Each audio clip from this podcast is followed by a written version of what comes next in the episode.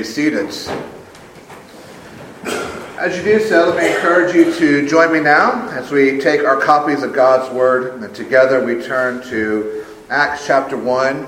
This morning we'll look at verses 12 through 26. So Acts 1, 12 through 26 as we are continuing onward in our series in the book of Acts. So far as we have been in this chapter 1 in our series on Acts, we have examined the authorship of this book. That there's a physician, Luke, who was inspired and guided by the Holy Spirit to write this.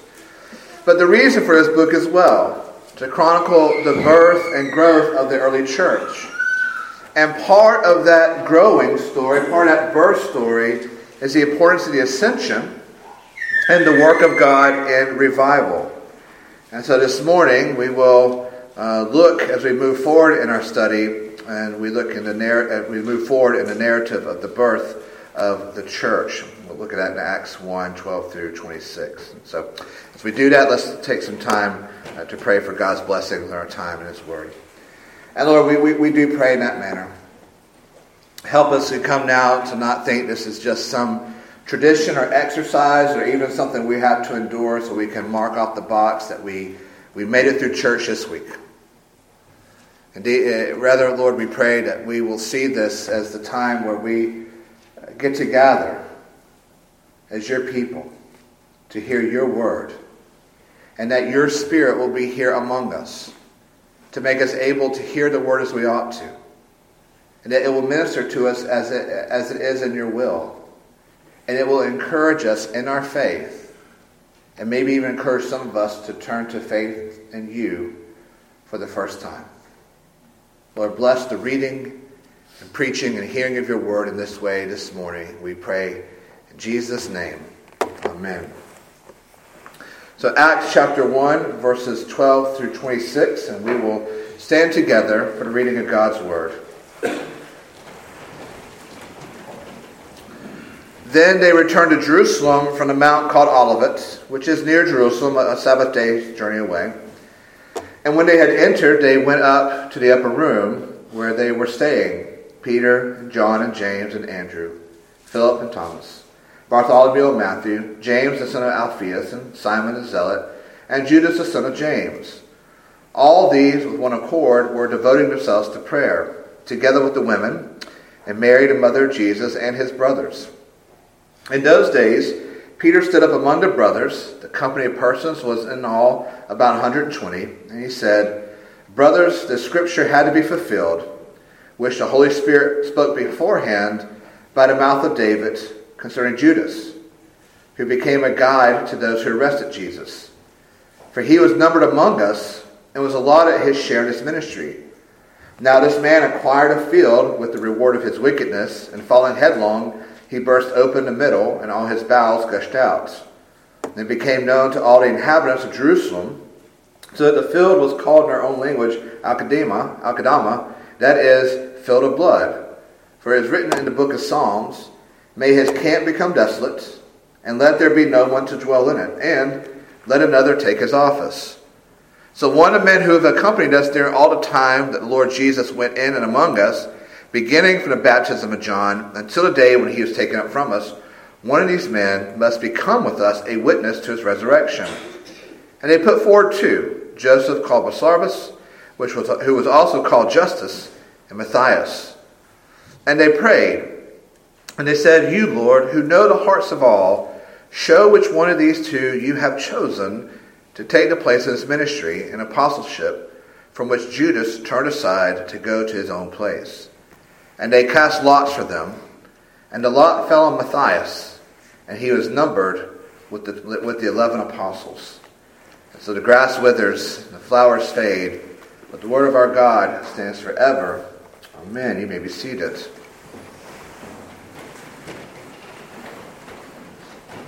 So many of our of the great stories in our literature have a great villain.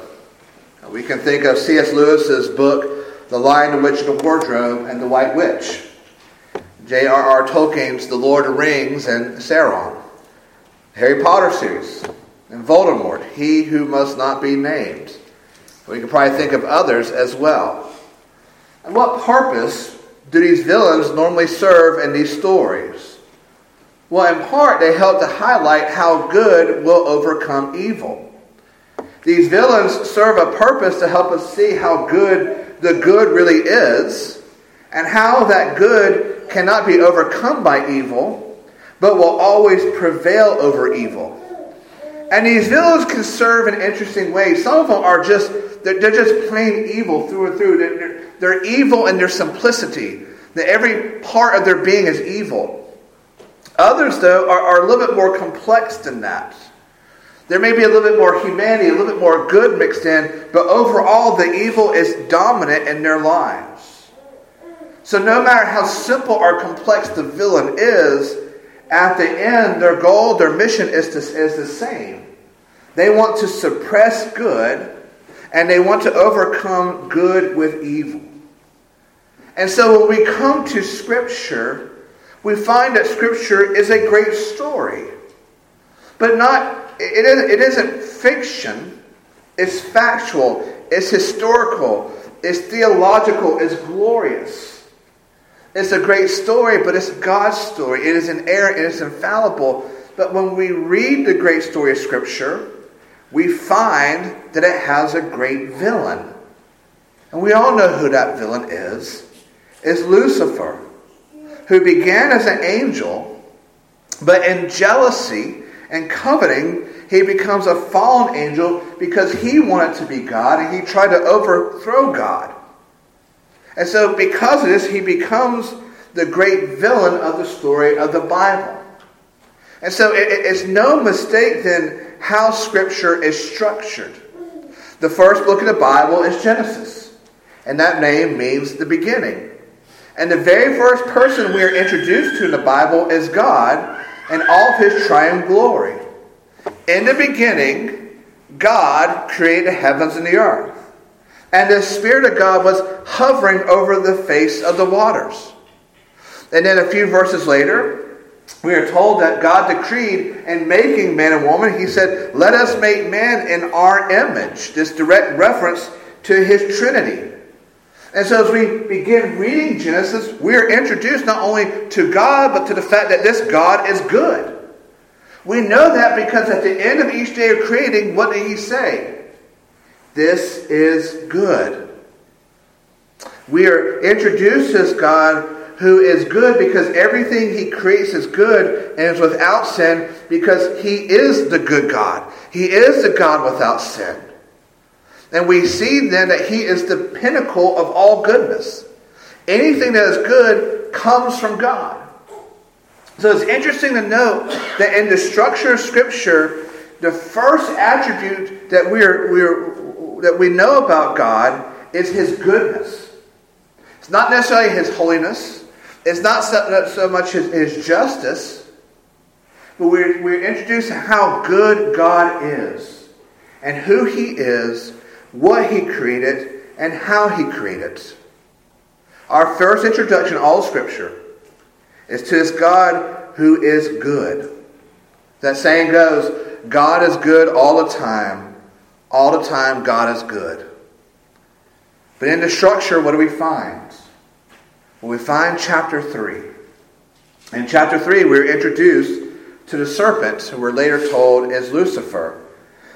And what does Lucifer try to do in the good garden of the good God with God's good creation? He tries to usurp the goodness of God. He asked Eve the question Did God really say? And part of what Lucifer meant by that question was this Would a good God really command you to not eat of that singularly delicious and delightful tree over there. Eve, would a good God really withhold good from his own creation? Would he withhold it from you, the one he created his own image and the image of goodness? One of the very first things the villain does in the story is he tries to usurp the goodness of God. And the, that, the sad thing is this he was successful. Adam and Eve, created the image of the good triune God, at that moment no lo- decided to no longer trust in the goodness of God. and to trust in the goodness of, the, of his commands. And so they took the fruit and they ate of it.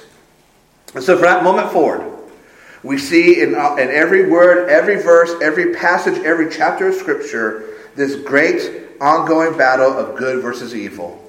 Like Paul says later on, we don't fight a battle of flesh, we're engaged in a spiritual battle. Because it's the great it's it's the great God, the good God, who is leading his people in goodness and leading them to goodness.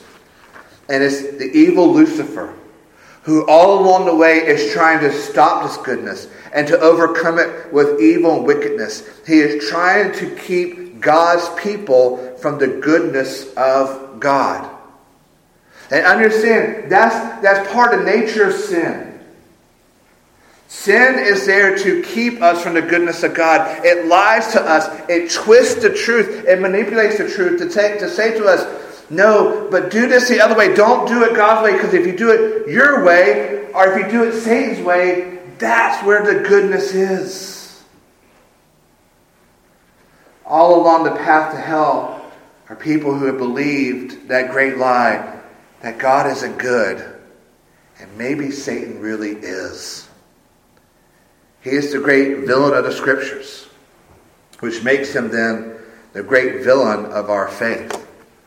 He is the one who is engaged in spiritual battle for our eternal souls. He is the one who never stops trying to dissuade us from the goodness of God. Understand this there is nothing Lucifer wants more than your soul. There is nothing Lucifer desires more than for you to walk away from the, from the faith, to walk away from the church, to give yourself over to yourself and to give yourself over to the world. He doesn't care about you becoming a Satanist. He doesn't care about you drawing pentagrams all, all, over town and listening to, to Slayer and other satanic death metal bands. That's not what he cares about. What he cares about is this morning. He cares about where you choose to go on Sunday mornings. He cares about who you choose to love and who you choose to follow. He cares about who you choose to emulate. So knowing this knows, knows that you, me, and this is some of the greatest hate that Lucifer has. He wants nothing more than for us to wake up on Sunday morning and go, it's just too rainy to go to church. He wants us to, nothing, nothing more for us to wake up on Monday morning and go, you know what? It's just not worth obeying God this week. He wants us to wake up on Tuesday morning and go, it's just not worth praying or going to prayer meeting. He is the great villain. Now, he is the great villain of your faith. Now, he is the great villain of the church. And as we see through those stories of, of, The Lion, Witch, and the Wardrobe, of The Lord of Rings, uh, of Harry Potter, all the great villains have their minions, have their followers. And so as we go through Luke's account of the birth of the early church, we see right here in the beginning who is it that we talk about? Judas Iscariot, who was one of Satan's minions and who plays a large role in the story of Jesus, especially at the end. We know the story of Judas. He was chosen by Jesus to be one of the 12 apostles. He was assigned to be the treasurer for Jesus and the apostles. But we see his character in that he is a thief and he is greedy.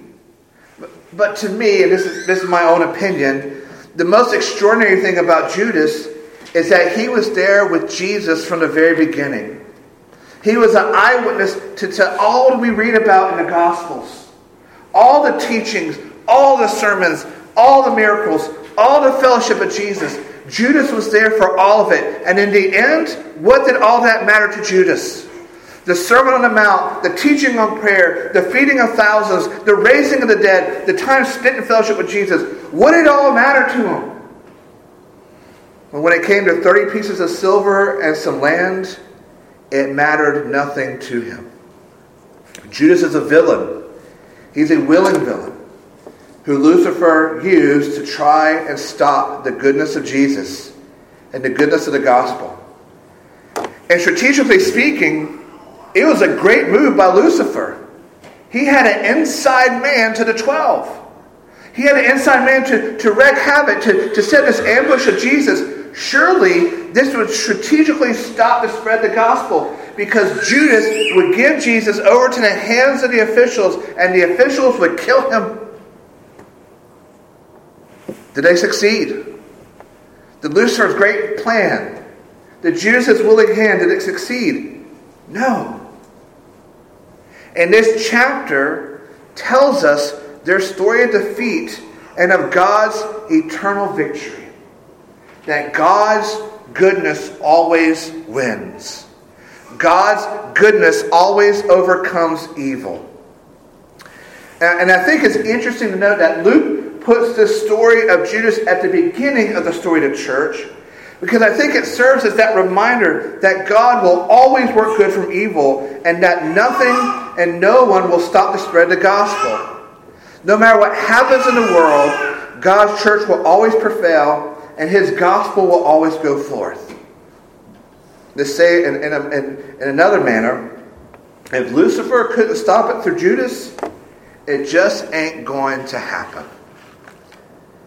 And so Luke begins this story of good triumphing over evil by connecting it with the ascension. Verse 12 Then they returned to Jerusalem from the mount called Olivet, which is near Jerusalem, a Sabbath day's journey away.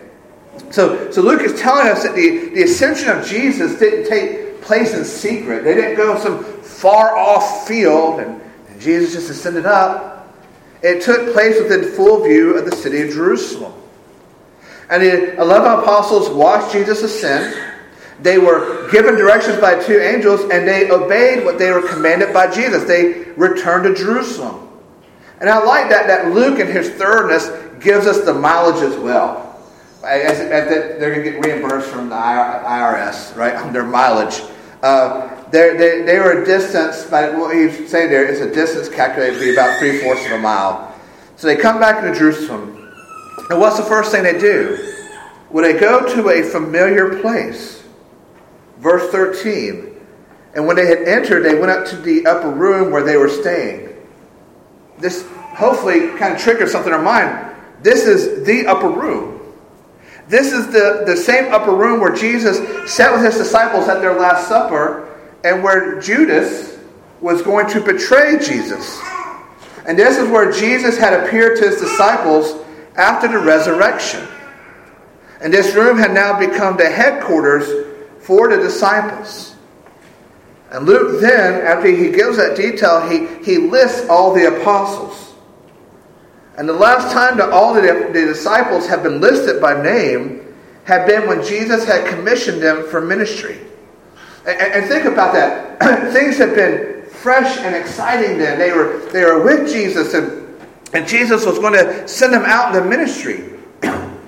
So Luke does it again here to show that there's going to be a new beginning. Something is new on the horizon. Something new is coming this way. And what that new is, is the outpouring of the Spirit, which will lead to the birth of the early church. So Luke is giving his hints all along the way of how good is going to overcome evil. Here's the same room where Judas left out to betray Jesus. The last time Jesus was gathered his disciples, and in this same room is going to come a new beginning. It's going to come to church. Where does it come from? We know where and we know who, but from, from what? All these, with one accord, were devoting themselves to prayer, together with the women, and Mary, the mother of Jesus, and his brothers. They were told to go back to Jerusalem to wait. So, in waiting, they pray. They don't cast out conspiracy theories. They don't start making strategic plans. They don't start doing anything else. they just pray. And we're not told exactly what they prayed for, but I think we can assume that some part of prayer, maybe a significant portion of it, was they're going to pray about what was going to happen next. But they don't know, so they pray. In the waiting, they prayed. In our waiting, in our waiting on the Lord and His will to be done, we're called to pray. The, the, the Christian life, according to Paul, is a life of continuous prayer.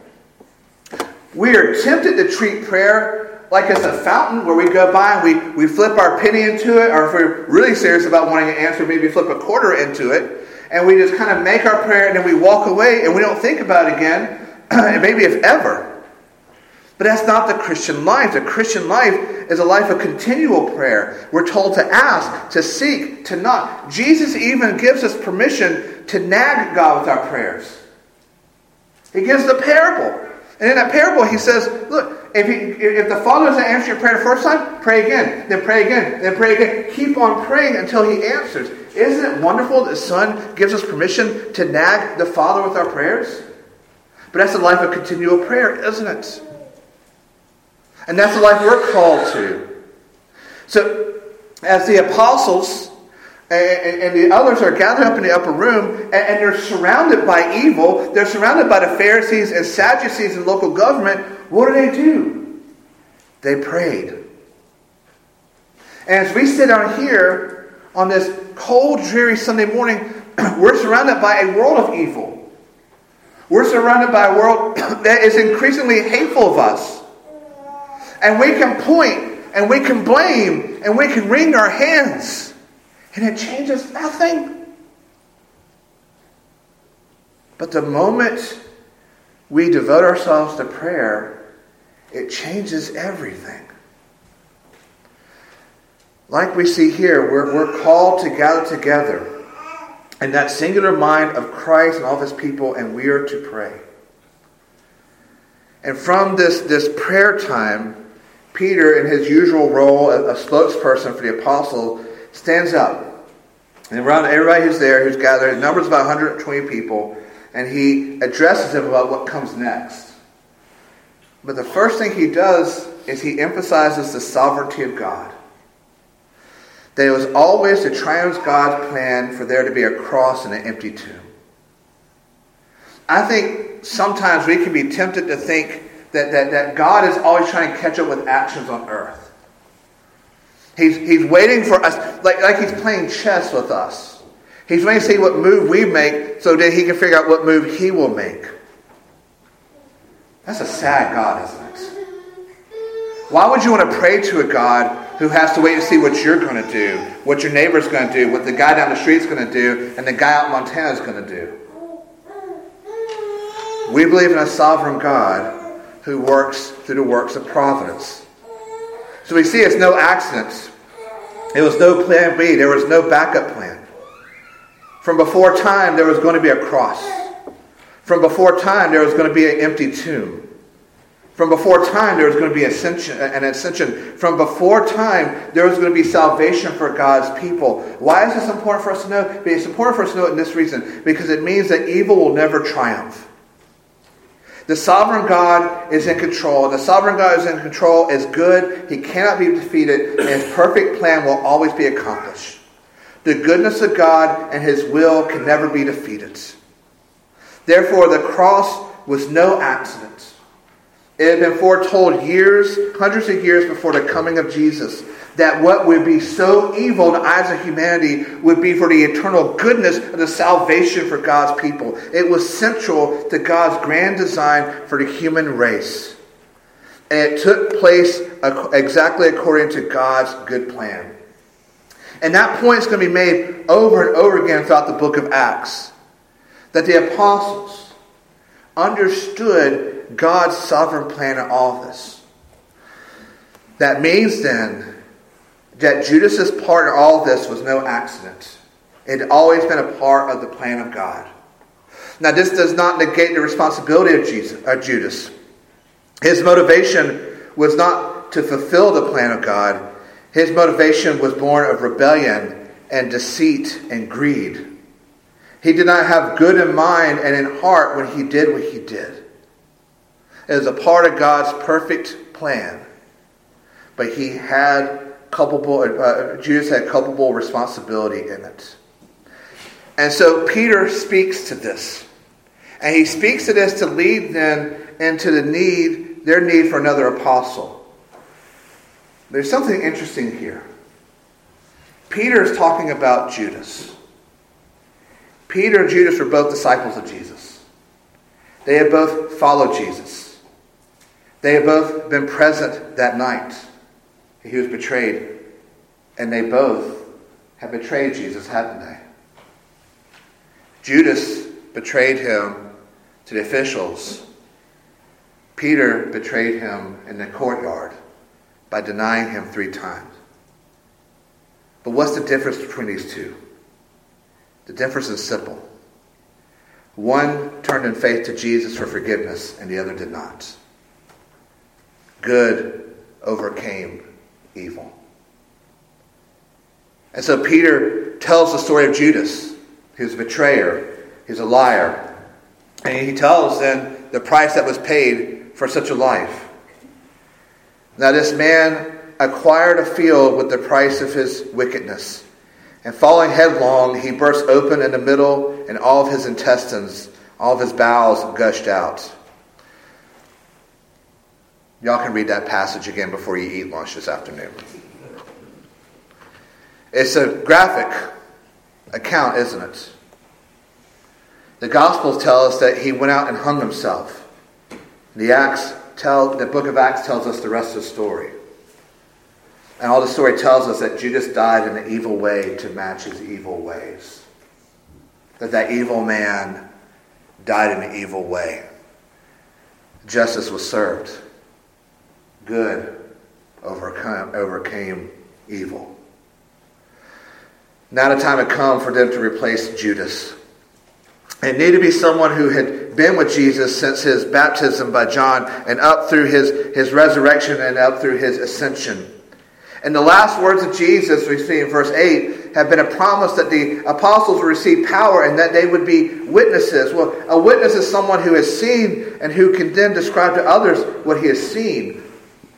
So, so for this reason, it's necessary that the replacement apostle be the one who had seen Jesus, one who had been a witness of all that had taken place. And that would bring the number back to 12. 12 apostles to match the 12 tribes of Israel, to match the representation of God's people. And out of that whole group, there are two who fit this description, this responsibility. Joseph called Barsabbas, who is also called Justus, and Matthias. And so what did they do? Did they take a, a, a vote? Did they see who was, who was most popular?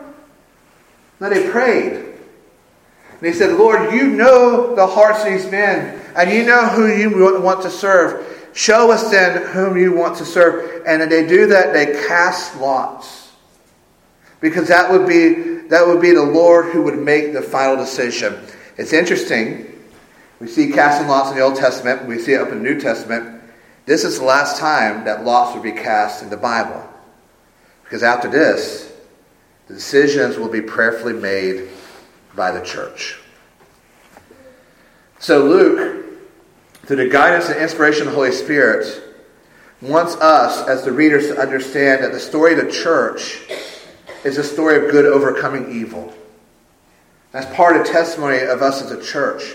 Because Satan has been at work since the beginning to overcome good. Satan was at work in Judas to overcome good. Satan is still at work to overcome the goodness of God. But here's the thing Satan has been failing since the beginning.